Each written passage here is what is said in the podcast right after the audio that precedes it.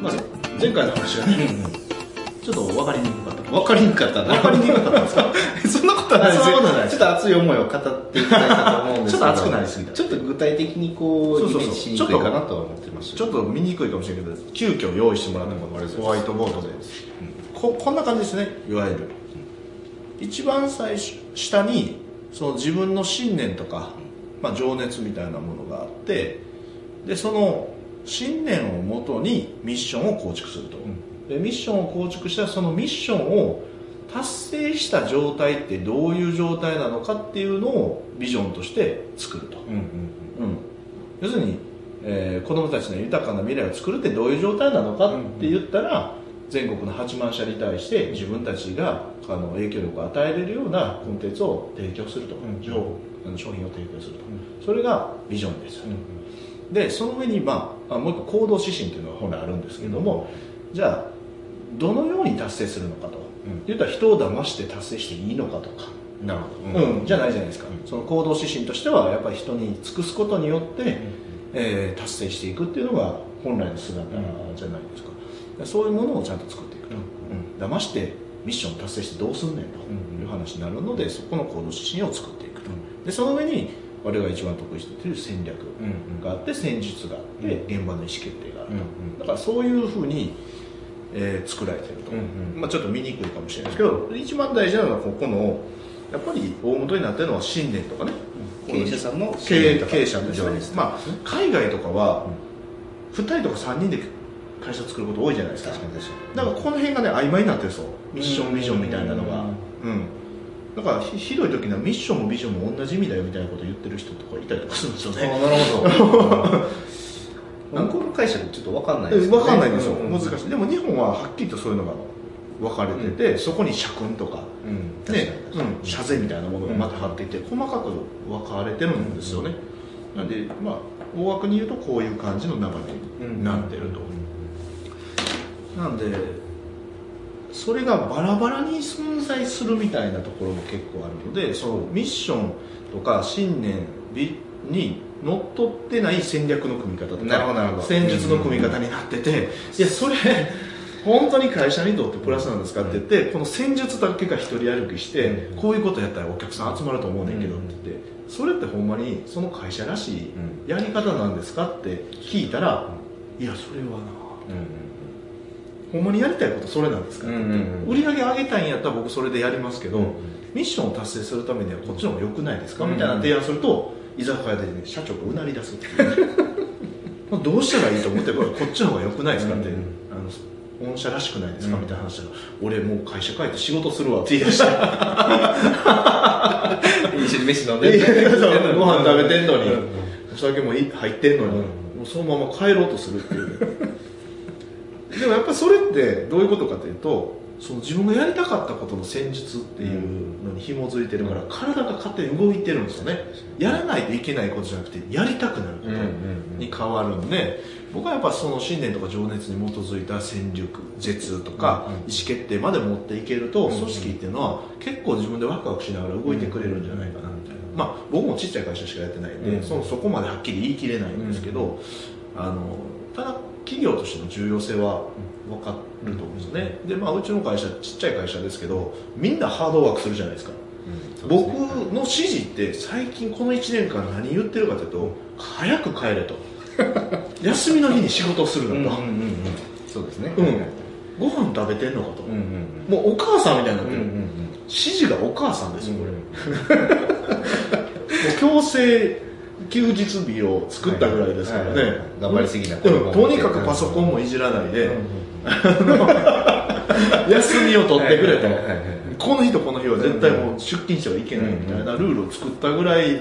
やるじゃないですか、なのである程度ミッションが浸透していて、自分たちがこう意思決定で自分たちが別にやらされてるって感覚なく 働いてるのかなって、ほんま止めることしかないもんね最近難しいですね、うん。仕事イコール趣味にこう近い部分があるんで、ね。夜中ゲームしちゃうのと同じ感覚でそういうそういうことですよね。仕事がねこう。ん。うやめろって言われた時 もうちょっとでレベル上がるの。そうそう。やっぱりそうやってその自分たちのミッションに響いて集まってくれる人材とか、うん。定着してくれる人材っていうのはやっぱりそなんていうかなうちの考え方とか、そういうものに共鳴してくれて、働いてることすら趣味っていうか、うん。自分の人生とリンクしてると、そうでそれが僕これねなんでこういうことを言い出したかというと、そのまあ業績も良かったしその仕組みもねある程度うまくいってる時期があったんですよね、でその中ででもなんかモヤモヤするみたいな、なんかモヤモヤする、うん、なんかモヤモヤするなっていうし時がね結構あったんですよ。うん。でその時に改善策をいろんなコンテンツを見たり勉強したりとかして本読んだりとかしてね求めてたんですけどなかなか改善できなかったんですよ。でその時にねたまたま YouTube を見見てたんですよ、YouTube、うん。そしたら松下幸之助の演説の生生の肉声の声がねその出てたんですよ。YouTube YouTube に。何でもありますね。何でもあるなと思ってあそうですか。うん、でその時に松下幸之助が言ってたのが、そのいわゆる不況期の中で、あのいろんな子会社とかもあの取引先の会社とかがどんどん潰れていく時代があったと、でその時に自分の会社も漏れなく業績を落としてたと、今まで右肩上がりで好調やったと、でどうしたものかと思って悩んでた時に友達からさ誘われて一緒に山登りに行こうって言われたらしいんですよね、でその山登りにいやいやついてったらしいんですよ。まあなるほど。考えることも、うんうんうんもう行き詰まってるし。で行ったらその山の上には実は、えー宗教法人があったと。でその友達もそれを分かって連れて行ったと。でその宗教法人でどういう姿を見たかというと、全く報酬ももらってない人たちが笑顔で働いてる姿を見たと。はあは片や一方自分の会社はどうかというと、給料をもらいながら愚痴不平不満を言いながら、あはああの働いてる人たちがいたんですでその山にある宗教法人はものすごい繁栄してたらしいんですよね、へうん、どんどんどんどん成長してるように見えたと。でそれの違いは何なんだっていうのをその山でずっと考えたらしいんですよ、う。ん、でそれに行き着いた答えが松下幸之助が言ったのはそこには信念が存在したんだって言ったんですよ。だからそこに信念が存在する以上その物事を反映していくんだっていうことに気づいた。自分の会社にしは信念がなくて儲けたいという欲しかない、これを1万円で売ったら5000円儲かるとか、そういう考え方しかなかったものがその山には収益を上げるということではなくて人を幸せにしたい豊かにしたいっていう信念が存在していたと、うん、そのためにそのためにあのそれがあったことによって組織っていうのはすごく反映している姿を見た。じゃあ自分の信念はどうなんだ？って思い描いた時にじ松下幸之助自分の会社に帰って信念をスタッフとかあのおパートナー企業とか取引先にねうん。伝えたらしいんですよ。自分の。自分の。この商品を買ってくれたらあなたたちが豊かになるんだと、うんうんうん。うんだから必ず必要なものだから買ってくださいと、今まではこんなんありますあんなんありますよって言って、うんもう言うだけだと、うんうんでもあなたたちが幸せになるための商品なんだということを伝えていったらしいよね、だからそうすると不況期にもかかわらず業績が回復したらしいんですよね。で従業員たちも元気に働くようになったというあの肉声の声が出てたんですよ。その時に僕は思ったんですよ。あこれかもしれんなって確かに業績が伸びてると。でも俺の中でなんかモヤモヤしてると、でも自分が本来やりたかったことって何やったんやでずっと遡っていくとあ俺お客さんとか家族とか従業員とかただ単に守りたかっただけやなと思って、うんだからそれ小学校から全然変わってないですよ、誰かを守りたいという欲求は常に持ってて、だって小学校の時なんかお金ももらってないし権利とか関係なしに動きまくってたわけじゃないですか。その動力ってどこにあったんやろみたいな、って思うとそのその人の目の前にいる人を守りたいということしかあの自分の行動の原則をね、うん。あのなんつなぎ合わせるものが一つもそれしかなかったんです。なるほど。うん、何のために自分が働いてるのか何のためにスキルを得ているのか、うん。何のために知識を得ているのか、何のためにこんなしやりもせんでいい苦労というかね経験をしているのか、まあ、苦労というか、まあ、経験をね、しているのかっていうと強い人間になってたくさんの人を守れるようになるために自分が成長するべきだということに気づいた。うん。そこでめちゃくちゃパワー出だしたんですよね、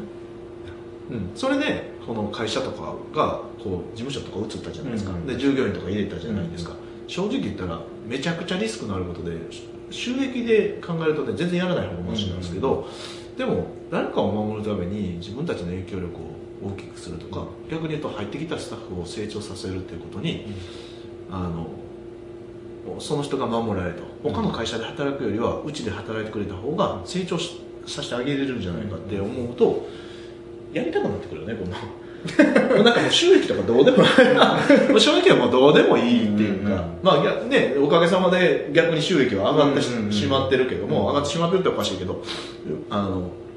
上がってるけどもそんな話はどうでもよくってあの目の前にいる人がどれだけ守れるか、うん、お客さんのことどれだけ守れるかってそんな会社ね他の会社どこにあんねんって言ったらやっぱうちが守るしかないやんって気持ちになったらめちゃくちゃパワー出るんですよ、うんうんなので僕自身がやっぱりその収益とか仕組みとかうん。技術とか戦術とか戦略めちゃくちゃ大事だと思ってるんですけど、やっぱり根本的にあるのはその経営者の思いであったりとかうん。信念みたいなものがを形にしていくということがすごい重要なんじゃないかなと、でそれがやっぱり、まあ、僕らマーケティングも得意領域ですからそのマーケティングにそういうものを取り入れていくことによって新しいその、ね、パーパスドリブンマーケティングって言いますけど、その思いを起源としたマーケティングっていうのをすることによって自分たちの近い文化の人たちがお客さんになっていくっていうことにもつながっていくし、ものすごいいろんな意味で大事なことなんじゃないかなっていうのは思っていると、なんで必要以上に向き合ってほしいなっていう。必要以上に なるほどうんかなんでそんなことせなあかんねんって思う人もいるかもしれないけど必要以上に向き合ってほしいし、うんその柳井さんもね当時はちっちゃいアパレルのねあの店をやってた人やったけども、あの売り上げも順調やったけどもその自分がねやりたいことどこに情熱があるかっていうのを見つけた時に初めて経営っていうものがなんとなく分かってきたって言ってたよね、うんうんうん。ある記事を見たらあやっぱみんなそうなんやなとまあ俺らが柳井さんほどいけるかどうかはちょっと別にしてね、うんうんうんあのスタートの期限はみんな一緒。あ僕も自分がやりたいことがほんまに何かっていうのが分かった時に初めてそうやって経営っていうのをやってみようかなみたいな、うん今まではなんか個人事業の延長みたいな、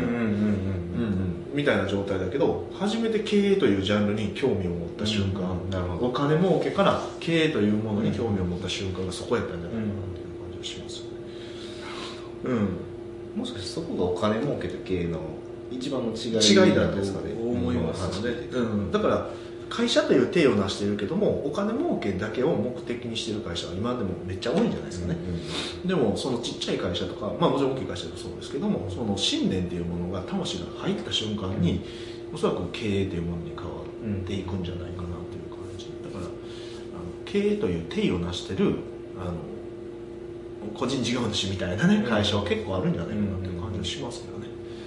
うん、なるほど、うん。ちょっと考えさせられる。そうです。だから考えてほしいなと思うんですよ。逆に言うと。あの自分の中でもう答え出なくてモヤモヤするとかグリグリ、ね、頭がするっていう時間もやっぱすごく大事で、それを突き抜けたところに自分自身が本当にやりたいことが見つかってくると思うんでなんかぜひね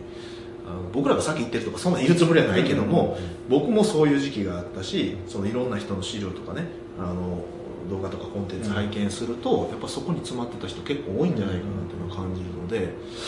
ぜひあの、まあ、お金で突っ走る人はそれでいいと思うんですけど、そうじゃない僕らみたいな物欲もそんなにないし、うんお金儲けしても別に別荘買うとかそんなもん ないし。